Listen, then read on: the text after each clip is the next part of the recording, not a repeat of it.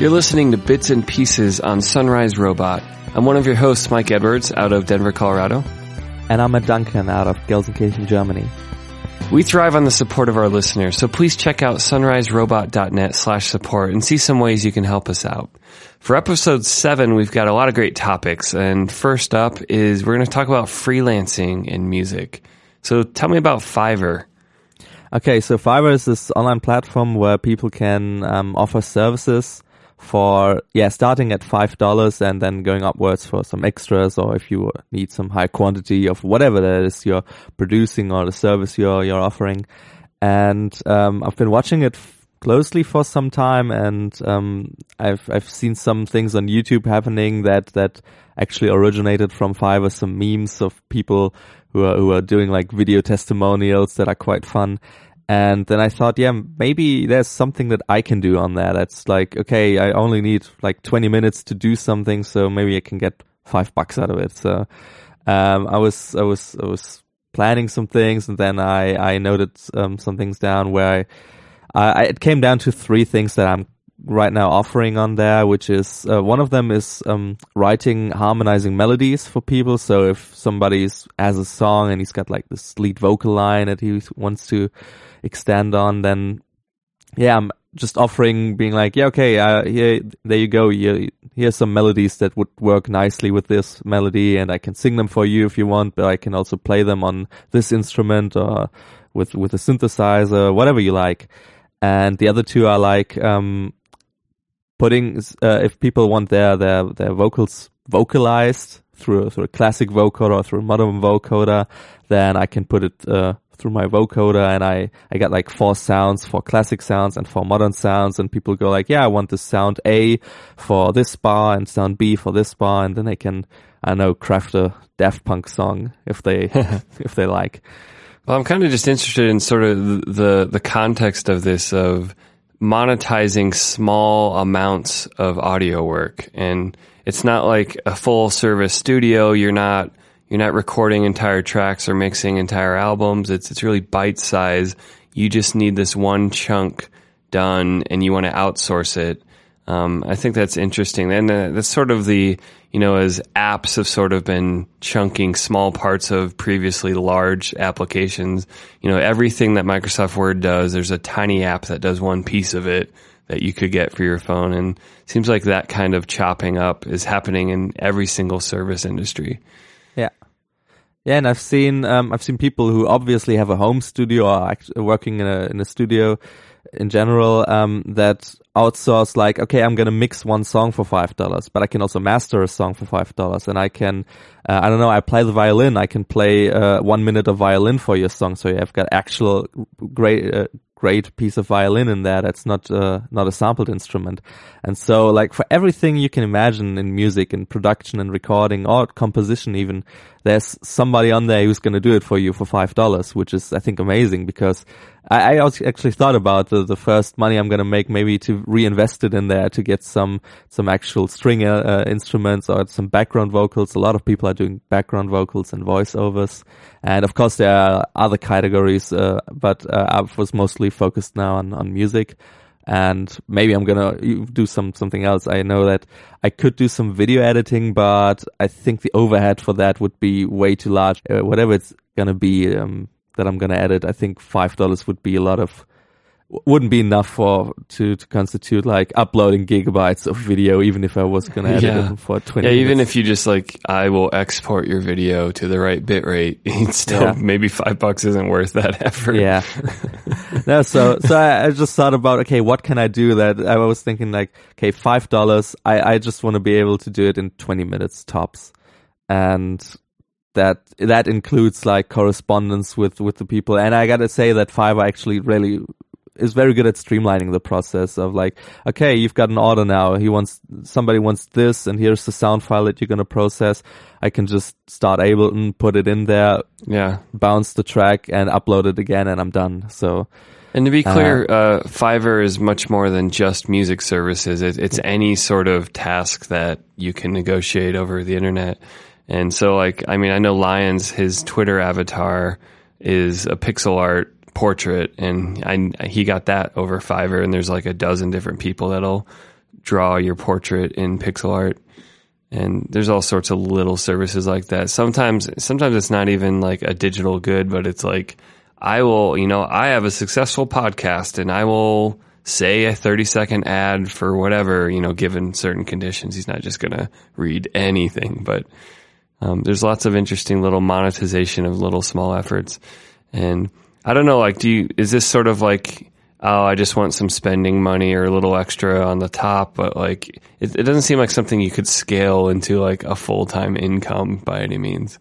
Some people actually did that, and they, like, this one guy, I don't remember the name, but it's one guy who's doing testimonials, and there's this scene of video editors who are doing these MLG meme videos where they cut together mundane stuff and put dubstep under it, and where it looks like a Call of Duty video. And there's this one guy they are always hiring to do a testimonial of how good their YouTube videos are, and it's quite funny to see. And this guy actually is, I think that's now his main income, because he's doing like 50 videos in a day. You can always see the queue of people, how many artists are already in queue, and he's got, like, when you go in his profile, it's mostly 10 to 20. And other people are probably just have all of that distributed among a lot of small services that I can do.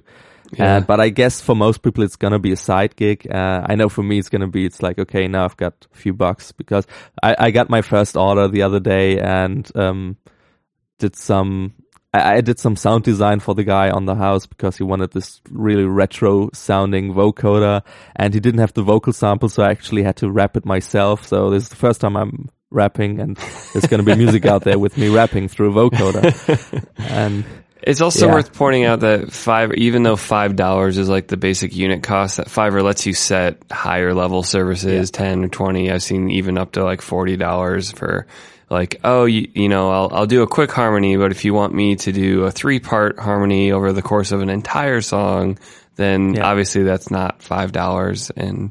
And you can have these, like, it's not a stretch goal, it's like a stretch thing you can pay for. Yeah. And I've seen mostly, and I did this myself, where I thought, okay, so this is going to be my main service, but that's not in that's too much for $5, so I stripped it down for the $5 gig. And if you pay those $10 extra, that's the thing that I actually came up with, where I thought that's the thing I'm going to do, but $5 would have been enough. So you can be quite flexible in the pricing there, and as long as you can get it done quickly, I think it's always worthwhile to do. And it's not like I'm sitting here all day like, oh, come on, give me some orders. It's just like, oh, there's some order. Okay, let me just do it quickly, and then I'm done with it, and I've got some more spending money. It seems like a good way to cover a night out drinking, or an extra video game purchase here and there. Yeah, or some equipment purchases that are smaller. Or as the case may be, all your cosplay supplies. Yeah, that's true. Well, that's cool. And then you've also linked here, it seems like these kinds of little microeconomy digital communities are popping up everywhere. And another one is a Game Dev Market. Yeah, so a friend recommended me that site, because he's doing some work for an indie RPG. And I think that they actually found him through that site. And a friend of his is there as well. And he earned, like, I don't know, some 3 to 4 figure sums already through that site alone. So you can go there and pretty much get anything a game developer needs. And one of those things, of course, again, is music. So a good game is only so good until you add some amazing music to make some great atmosphere. And it's like, you can go around there and be like, okay, so this sounds great, I want to buy that for, I don't know, $30, and then you get music for your game, and the person who offered that music is going to be happy that his music is going to be used in the game. You got a bit of money out of it. And yes, as you just said, it's all these little bits and pieces from game development that you can outsource there, or just get crafted, a la carte maybe. And also just to get it's also a portfolio for a lot of people, I guess. So even if I'm all around there and be like, okay, so this guy makes some great music, but he hasn't got the thing that I want on there, I'm just going to contact him and set up a custom gig for that, and maybe going to make some music for me. Yeah, because I could see that of like, you like what someone did, but the $30 thing on the market is you're not going to get exclusive rights to that song. That's something offered to anyone. So the same song you choose may end up in 10 other games. And, you know, at a certain level, you might not like that. You know, maybe your first game you don't care. It's like, oh, I just want to ship a game. But eventually you might have aspirations to be like, no, I want my thing to be unique. But then if you liked what that guy did, you might go and contact him and negotiate, and you're going to pay more for like a custom exclusive soundtrack, but at least you would have that trust and basic confidence in what someone had made, and you'd seen what they'd done. Yeah, I think it's just a great way to get a foot in the door for both sides. So for the game developers to actually get something finished in all aspects of game development, and for the people making the music to get their name out there. And it's one of those cases where you can actually say, yeah, you're going to get some exposure out of it. Oh, the ever-present exposure argument. I actually retweeted someone the other day about he had rejected some big, and this wasn't like a tiny gig, it was like some big project, because the offer was, we can't pay you, but you'll have exposure. And he got this really horrible response email, and so he posted, he anonymized it, but he posted the response, and the email was basically like, I'm going to give you another chance to answer better and decide to do this gig for no money for exposure. And I think I like the, even though you might be like, well, if something like Fiverr reducing and cheapening the cost of things, but in a way it's better than the current market of where you're fighting tooth and nail for clients to pay you anything and promising you the moon of all these intangibles, you know, all this value that will come to you because you did it for free. And I think artists have to struggle against that a lot, where people don't value your services. Yeah, which was why I was quite surprised that somebody has actually paid me already to rap into a vocoder. And it was so the main gig was $5, and he added extra $10 extra because I would do it overnight, and I actually did it while I was writing to him, so the gig was finished in like 2 hours. Nice. And so of course Fiverr takes a portion of the money, then the money goes through PayPal, who also take a portion of the money. You always have to account for that, but all the bridge trolls along the way. Yeah, but there's just no way to get around it. I mean, even with Bandcamp, I'm always it's quite sad that even Bandcamp still has to use PayPal. I would be happy if they could be able to switch to something else.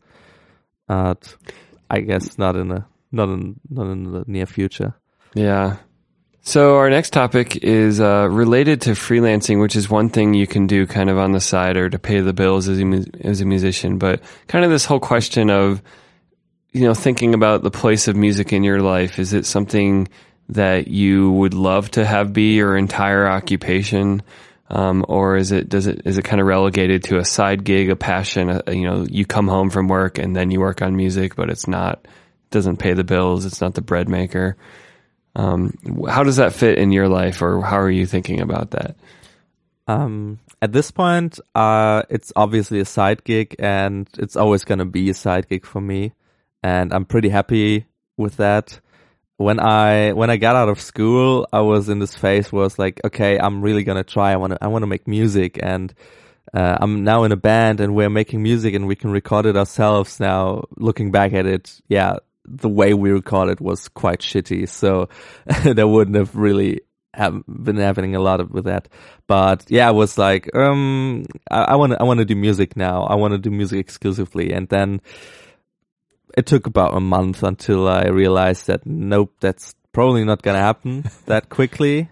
And then I thought, okay, maybe so I'm going to study music. So I was actually going to study computer science and music, and I prepared for the exam, and I did the exam. But already when I was preparing for it, I noticed that just focusing on music and having to do it every day and forcing myself to do it, and especially then with studying music, forcing myself to play things and learn things that I don't enjoy myself. So the things I learned for the exam, some classical pieces, I'm just not into classical music. I mean, I respect it, and I can get some fun out of analyzing it, but I don't really have fun playing it. And that's when I noticed, like, okay, maybe studying music is also not the right thing for me. I'm just going to leave it at a hobby and still have some fun doing it then. Yeah.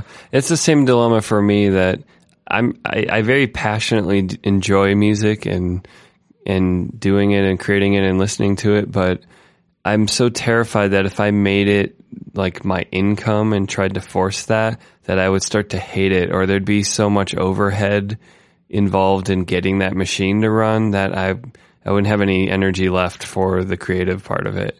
Yeah. And I don't know. I mean, some of that may also be just rationalization or fear of success or something like that. As long as I just tell myself it's just a hobby on the side, I'm not responsible if it never goes anywhere. And it's kind of like hedging your bets against yourself. But really, I mean, whenever I've been in a position to, you know, record other bands or produce other people's stuff, I burn out quickly because...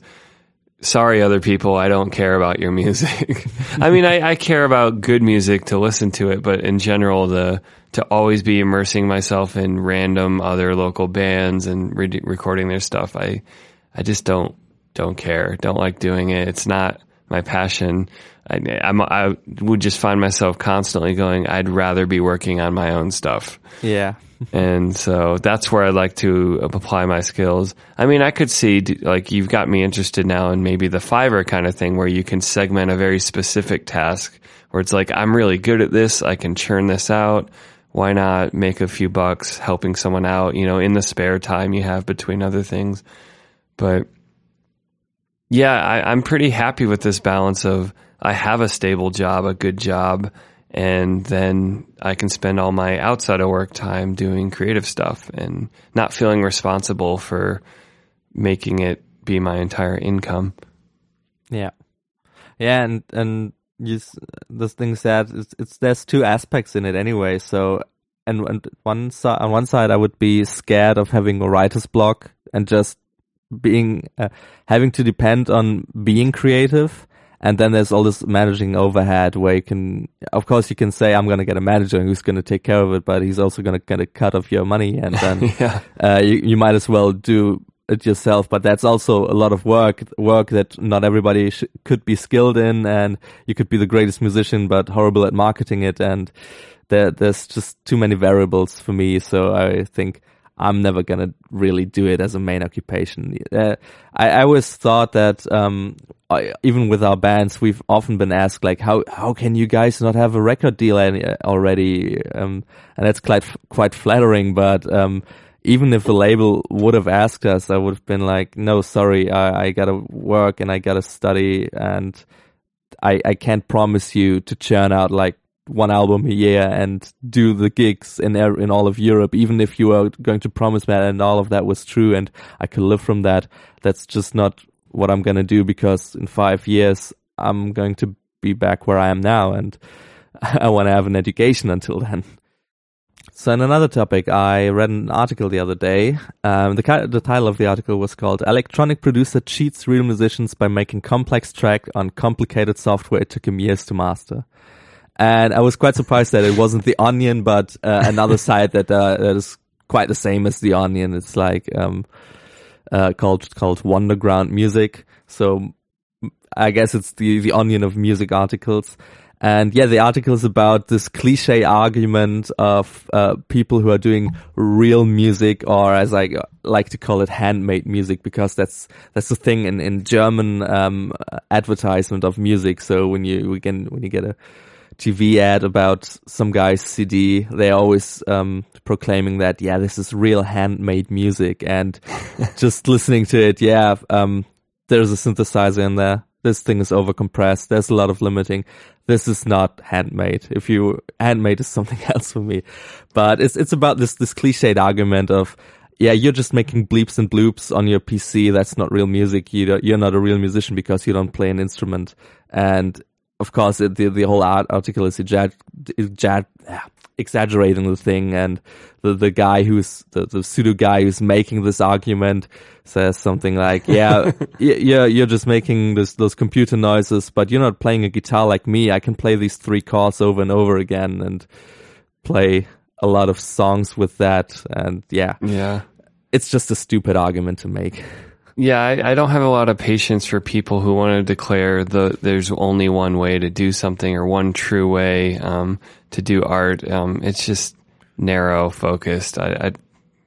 It's dumb. I'd rather be inclusive than do that. Yeah, but this is really great satire. So there's some quotes from this. So these are fake quotes from this supposedly angry, real, proper musician saying, "For me, if you're not using an instrument, then it's not making music."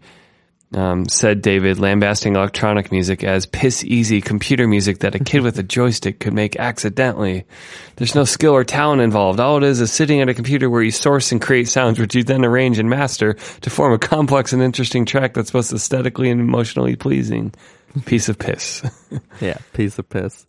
I like the line about the joystick because Tim Exile, an electronic musician, he actually he programs the synthesizers and effects himself, and he once programmed it to be controlled by an actual joystick. So at one part of his gig, he walks through the audience with a joystick and he has a microphone on his headset and is doing like random effects on it. So I was kind of reminded of that, and then I was thinking, yeah, a random kid can do it on his joystick and it can still sound good, and that doesn't make it anything less than other music. Yeah, where do you draw the line on what counts as real? If you want to make that short-sighted argument, because I could see people saying like, "Well, you can't produce albums time-shifting parts. You need to have everyone in the same room with all the mics, and it needs to be a live performance." And then it's like, "Well, are you allowed to overdub? What effects are on it? Are you allowed to compress that result? Like, am I allowed to double my vocals because I only exist once?" Yeah, and so I just think it gets absurd really fast, and that's why very early on when I thought about this the first time, I was like, oh no, this is obvious to me. The end result is the only thing that matters. Yeah. And, you know, I do have respect for there is an aesthetic to the live recording, and there's examples of that that are really amazing, and I'm not discounting that. It's more just, I'm just pragmatic. It's just like whatever gets you to the result you're going for. And I mean, in the Beach Boys episode of Some Pulp, also on sunriserobot.net, we talk about how Brian Wilson kind of set some of these production constraints free because he wanted to layer 15 voices and do all these sorts of crazy out of order productions, and he did them, and everyone loves Pet Sounds, and it's amazing. It's a landmark in recording history. So yeah, I mean, I know this article is satire and trying to exaggerate, but I've heard people talk like that before. And there's an element of like, not The Onion, like you said, like people actually sound like this. And if you scroll down to the comments, you're going to find people actually arguing about the topic in very, very seriously. So all the cliches you get in the article, yeah, you can find them again in the comment section. And and going back to the cheat part in it, so I was just what you just said about the end results. That's all that matters. I think it's the same thing with production tricks in general. Not only I'm gonna overdub some parts, but also I'm very okay with people auto-tuning their vocals. I auto-tune my vocals here and there because I don't want to sit down and record them 20 times or 40 times. Yeah. I want to be done after the fifth take the one that sounds greatest and is very close, and then fine-tune a few notes, because otherwise, I mean, if you can't sing at all, even auto-tune is not going to help you, and you're going to be able to hear that. But auto-tune itself is not a bad thing.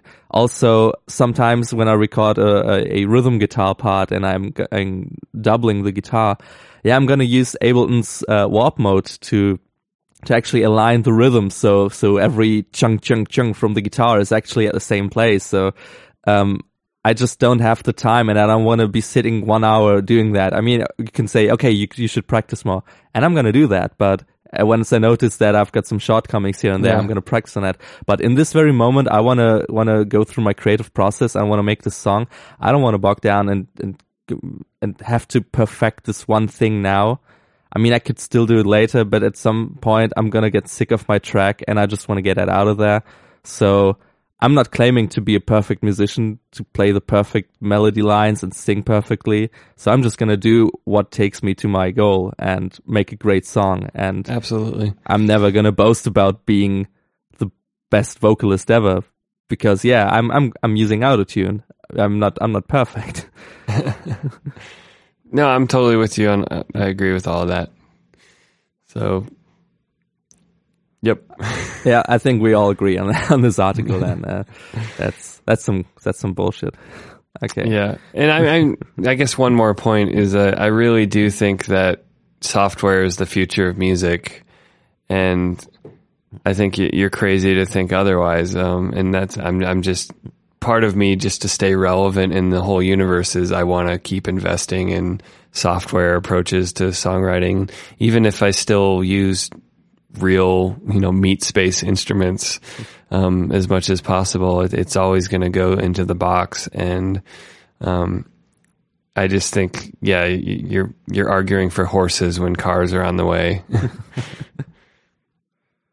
So.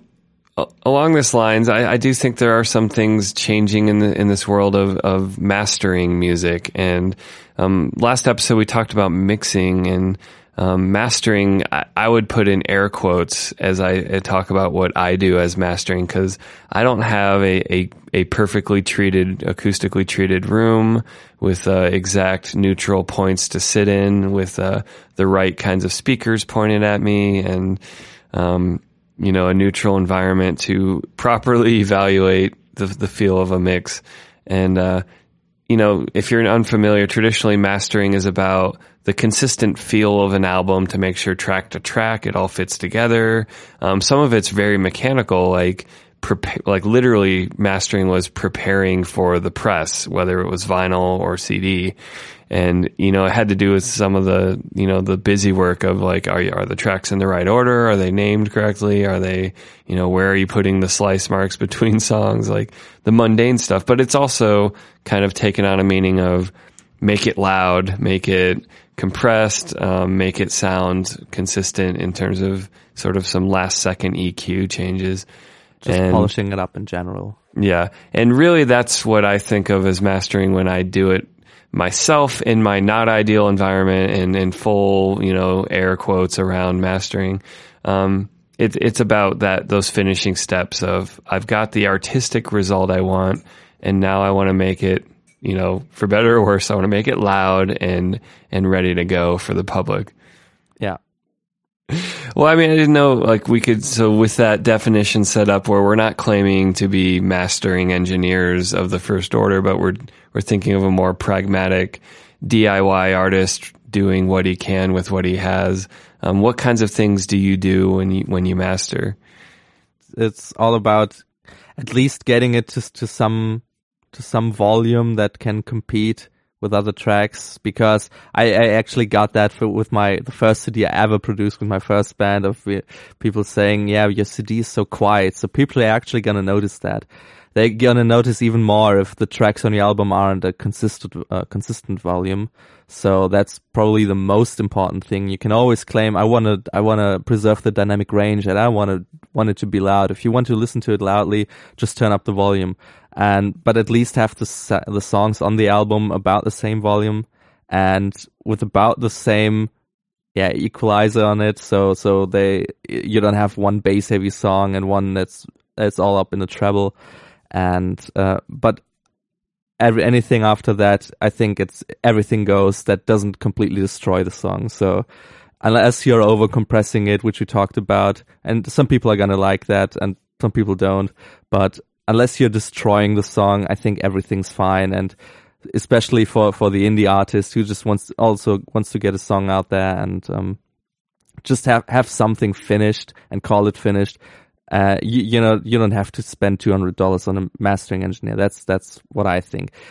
You can do it, and if you want to really get into this whole thing, you should probably do it. But yeah, for my purposes at least, I think it's all right if I just slap Nick here on there, tweak it some bit. Yeah. And it also helps if you're doing it yourself. A lot of people are always saying you just shouldn't master your own songs, period. But if you leave some space between mixing the song and then come back like a week or two later with some fresh ears, I think it's always going to be fine. And the other thing, as you said, I also don't have an acoustically treated room, so I'm mixing and I'm mastering on headphones, and I know kill me. And I know there are a lot of shortcomings with it. The stereo field is like a whole lot wider, but I mean, I'm still listening to my mixes on other systems to check how it sounds on them. So, and there are also plugins and ways so you can mix on your headphones, and it gets a little bit closer to mixing with monitors. But what I'm just trying to say is that for most people who are just doing it as a hobby and just want to get their songs out there, it's perfectly fine to do that. And I bet 80 to 90% of people are really not going to notice a whole lot of difference. Yeah.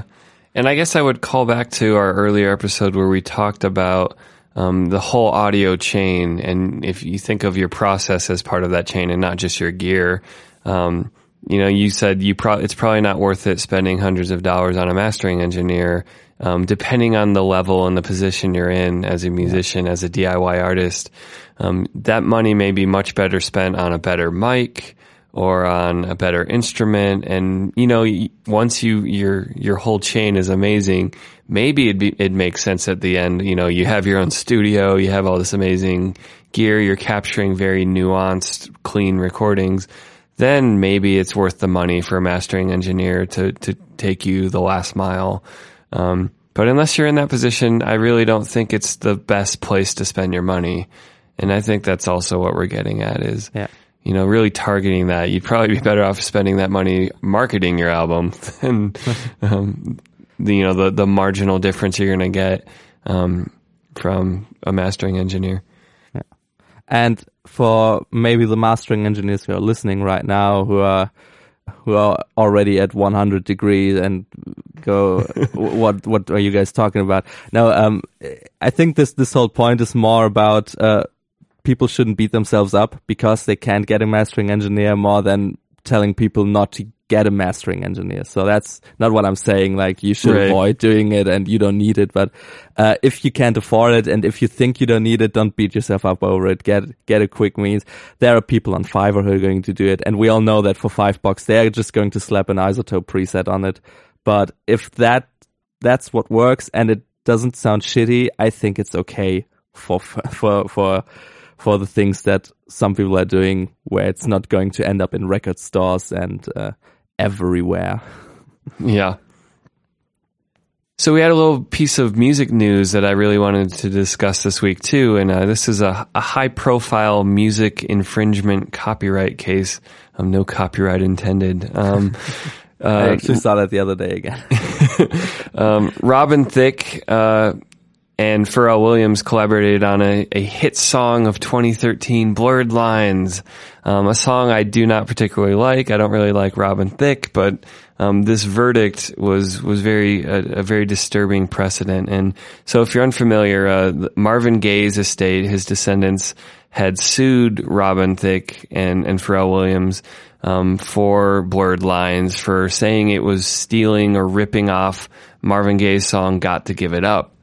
And this was more interesting than some of the other cases, because the musical community and sort of the legal community thought there was no chance this lawsuit was going to hit, because most of the two most protected aspects of music in copyright law, according to the article I read, I'm not a legal expert, are lyrics and like top line melodies, whether that's the main singer's melody or a solo or some like lead instrument. And those two things tend to be the things you can get somewhere in the court system saying he stole my thing. And it turns out the Marvin Gaye estate won this lawsuit, even though Blurred Lines does not use the same lyrics or the same melody. it kind of amounted to an infringement based on overall feel. And I find this horribly disturbing, because if you work in the same genre as some iconic artist before you, are you now subject to their lawsuits? Does Marvin Gaye get to, or, you know, say, Bob Marley get to sue every reggae band of the past 30 years, you know, his estate, because really everyone owes a huge amount of reggae influence to him? Like, yeah, I don't know if you got a chance to read through the article or had thoughts about this. Yeah, I'm on the same page as you. It's just complete bullshit what happened there. And I already saw on the internet people posting like pictures of notes and rhythms with the tagline "Come at me, Marvin Gaye," and it's just stupid to think that you could that it could be viable to copyright something like that. As you said, we've got in our Western music, we've got 12 notes. And 8 of them make a scale, and there's only so many chord progressions you can make out of that, and there's only so many rhythms that you can make, where you can put emphasis somewhere on this beat or another beat, and you're bound to repeat something somebody else did, even if you listen to it and do it deliberately, or you just have it stuck in your head, or you don't even remember that you copied somebody else. It's always going to happen somewhere, and yeah, it's just not going to work. And as you said, it's scary, the things that could now happen because of this lawsuit that actually went through. I think this is not the last case we're going to see. In that some people are going to be some descendants of some musicians. I could see something like that happening from the family of Michael Jackson, for example. Like, who's not influenced in some way by Michael Jackson? They're gonna probably find 1,000 songs that you could say they ripped off in air quotes, yeah, the rhythm and harmonies, and yeah, some bad things are gonna happen. I'm gonna predict that now. Yeah, and I lament if we're setting up a world where some people can own musical ideas, yeah, and not just recordings. Like, even with recordings, it gets a little hairy, because there's remix culture, there's sampling, and I think those are very good, transformative, defensible uses of other people's material and influence. But it is a little easier to say, like, yeah, you can't just like republish someone's recording and call it your own and make money. Like, that's easy for me to get behind saying, yeah, sue that person. That is infringement. But progressions and rhythm and chords, no one owns those. No one should be able to own them in any way. And, I kind of an analogy I would make is, Samsung has long been seen to be kind of slavishly copying what Apple does. Yeah. And I would take sort of the same line. Samsung may be a douchey company, but I think the lawsuits Apple has leveled against them should not hold up in court. I don't think you get to own rounded rectangles or, you know, a green phone icon or any of these details. And I mean, I get the argument is that somehow the sum of the parts is the thing they copied, and you want to claim that the feel of the thing was ripped off. But everyone knows Samsung copies. It still shouldn't be illegal. And I think that's what I would feel here is like, very clearly Robin Thicke and Pharrell Williams were influenced heavily by Marvin Gaye. Yeah. They said so in interviews over and over. Yeah. They went on a whole press tour.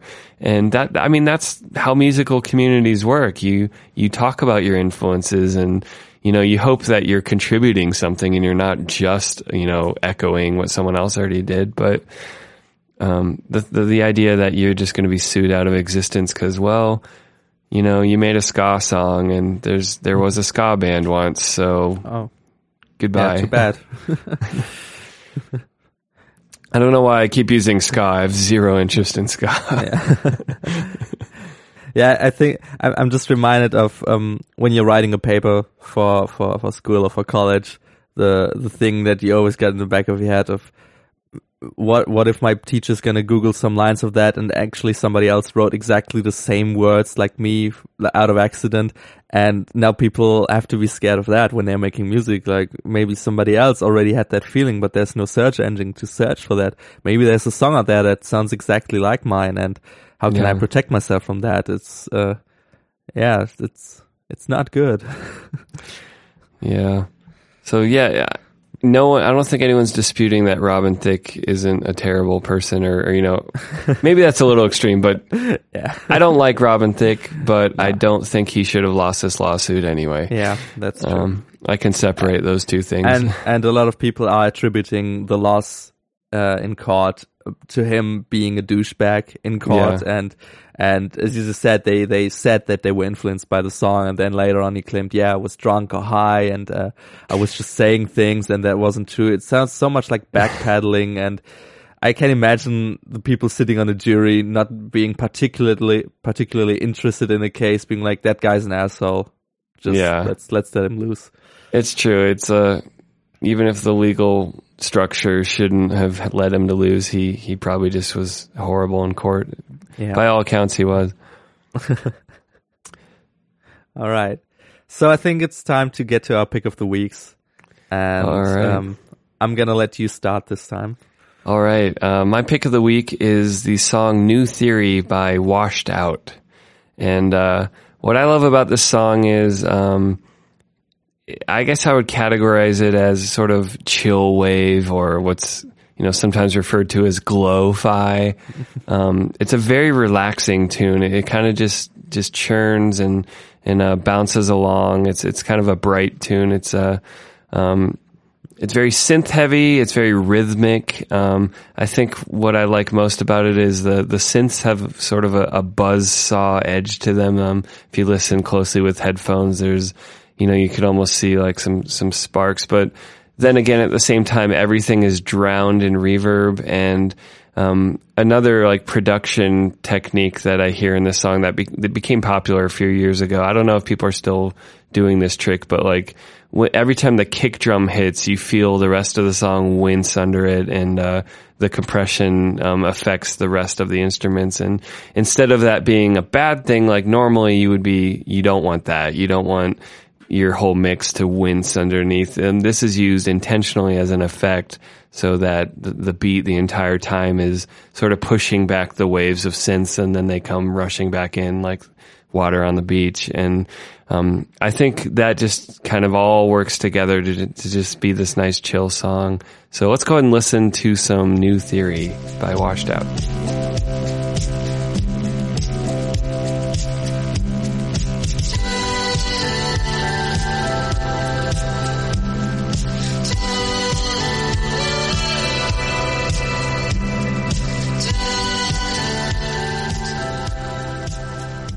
So, did you get a chance to listen to this one? Yes, I did. And the thing you were talking about last, about the compression, that's what I was immediately focused on. So, what's happening there is, so they more or less sidechained the whole instrumental part, except for the kick, to the kick drum. So what's happening there, every time the kick hits, everything else gets quieter. And yeah, as you said, a lot of dance music uses that effect, mostly on like synth pads and hard-hitting synthesizers. And the technique actually more or less originated or is used, and I also use it sometimes, where if you got a conflicting bass drum and a bass guitar, so they're almost in the same frequency range, depending on your bass guitar, it's either above the kick drum or below the kick drum in frequency. And what you can do then is sidechain the bass to the kick drum. So every time the kick hits, the bass just ducks slightly, so the kick gets through, but the bass comes back immediately, so you get the note itself. And some people decided to do that with other instruments, and some people decided to do that with their whole mix. So I remember Purity Ring loved to do this. So there's where the song fades in and everything's okay, and then the kick hits and everything ducks down. And yeah, if you do it tastefully, and in this case, I think they did it tastefully and they did it on purpose, it works really well. I probably couldn't listen to a lot of songs in a row that sound like this or that are mixed like this, But in this case, it makes everything more danceable. It just gets the song pumping. And I think they used it quite well. They made a right decision here to do it. I don't know how the atmosphere of the song would change if they wouldn't have done it. But I would say that the effect that they were going for is just that, this pumping and driving you. And I really like, even though it's synth heavy, and I wouldn't describe it primarily this way, I felt a connection to kind of shoegaze music of the voices were more extra instruments. You don't care too much what he's singing. It's just it's another kind of synth in the song. And the context when I first heard this song, I remember because I liked it and looked it up right after I heard it, was in a coffee shop and it was just part of a playlist. And it seemed like, I mean, this is going to sound kind of dismissive maybe, and I don't mean it in an insulting way, but this kind of song I feel is really great as background music, or you're working on something else, or you're just relaxing. You want something that can just kind of float by and you can just kind of coast with it. And so I have genuine affection for songs in that category. It's not the only kind of music I look for, but this is one that would go on such a playlist for me. Yeah, sometimes it's just good to have something that doesn't take your focus away from the thing you're actually doing, and just having something there to give you a musical bed for your real life. So what was your pick of the week? Yeah, my pick of the week is the song Fragment 2 by These New Puritans. I was actually already following These New Puritans when they published that song back when they released their latest album. And what I love about this song is they've got this stop and go rhythm going on where you couldn't even tell it's this one time signature, because sometimes it's seven quarter notes, sometimes it's eight, sometimes it's five, sometimes they're just going to stop in the middle and then continue on.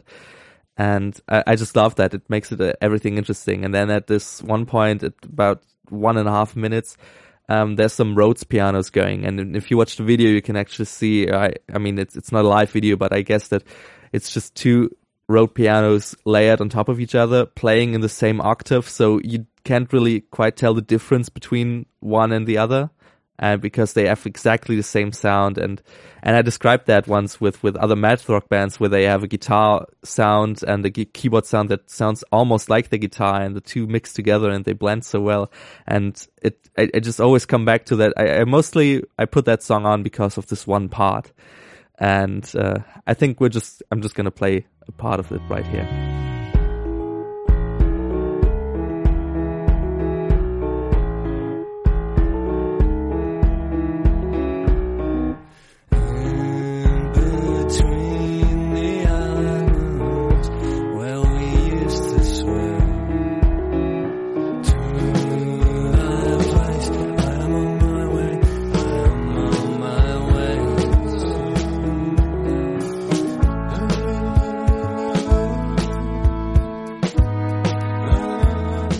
So did you get a chance to listen to it? I did, and I want to comment first just on the video. I really enjoyed the visuals of the video, and so the video is just kind of a long, slow pan to the right across this crazy landscape outside. It's very dark, and there's like a mountain range in the background. It looks almost like post-apocalyptic or just out in the desert somewhere or something, but then... and eventually you're like into like almost a cathedral type space by the end. And so the instrument players are just kind of placed here and there as the camera pans, and you see them playing whatever it is you're hearing.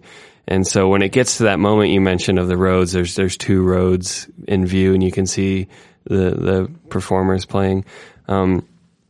I really enjoyed the Rhodes piano part too. I mean, you drew my attention to it when you showed me the song, and just the way they kind of slowly chase each other around scale, and they kind of dance around the triadic notes of the chords, and never. I mean, sometimes they land on a note in the chord, but they're kind of chasing each other around it, and I really enjoyed that about several different instruments in this song. And even towards the end they start doing some almost dissonant notes before each phrase that we have a sort of theme of tasteful dissonance that we're noting. And the play with time signature, this is a great example of doing something simple in a very not simple, interesting way, because there's kind of a bass chord progression in this song that gets repeated more or less throughout the entire song, but they just keep adding these little twists, whether it's a different instrument, a different rhythm, just a different feel, and they do just enough to carry you through the song. And so it's kind of, you can tell a lot of skill and taste went into piecing this all together. Yeah. And also the rhythm that when that part after the Rhodes joined in, the drums actually start playing a little bit more. So before that, it's mostly the kick drum playing, and then the drums start, and mostly, I guess, because of the time signature, the groove that the drums are playing, I find it really interesting. I think I'm never gonna get it all in my head to play it, just play it without having the notes in front of me, because he's changing up the rhythm every time. Every single measure is different, and he's hitting the snare just a little bit here, and then just a little later in this bar, and you can always listen to it and find something new in there, and all these little details. As you said, it's like masterfully crafted song. Just the composition, I mean, the mix and the mastering makes it a whole piece, but it's just one huge song that you can already hear that there's a lot of planning that went into it. Yeah. So definitely check out the video too, because I'd say the video holds up well with the production quality of the song itself. They're a nice pair. And with that, we have our episode 7 of Bits and Pieces. I want to thank you so much for listening. There are a couple things, some things you should do. Number one, check out our show notes at sunriserobot.net/bitsandpieces/7. We'll have links to the articles we talked about, to our Spotify playlist, where every week we're picking new songs and we keep them all into one Spotify playlist. So definitely subscribe to that. If you're just listening to the show on the web, on our website, please consider subscribing. We have an iTunes link, but we also have a regular RSS link. So if you have a podcast app you like to use, subscribe and you'll get every new episode automatically delivered straight to your phone. It's a great way to stay up with our show. Couple more things. We're on iTunes, as I said. If you would leave ratings and even a review if you really like what we're doing, that goes a long way to helping us find new listeners and find our audience. And we're also on Patreon. If you go to patreon.com/sunriserobot, you can actually directly support the network. And that helps us keep producing new episodes and keeping the lights on. And special shout out to our Patreon supporter Bruce Edwards for supporting us. Finally, we love feedback from our listeners, and we're active on Twitter, and that's one of the best ways to get in touch with us. So follow me, Mike Edwards. My Twitter handle is MedwardsMusic, and you can follow Matt at Echolox, ECHOLOX, and tell us we're wrong, ask us questions, send us cool songs. We love all sorts of interaction. But mostly tell us we're wrong. Yeah, mostly that. So thank you so much for listening, and we'll see you next week.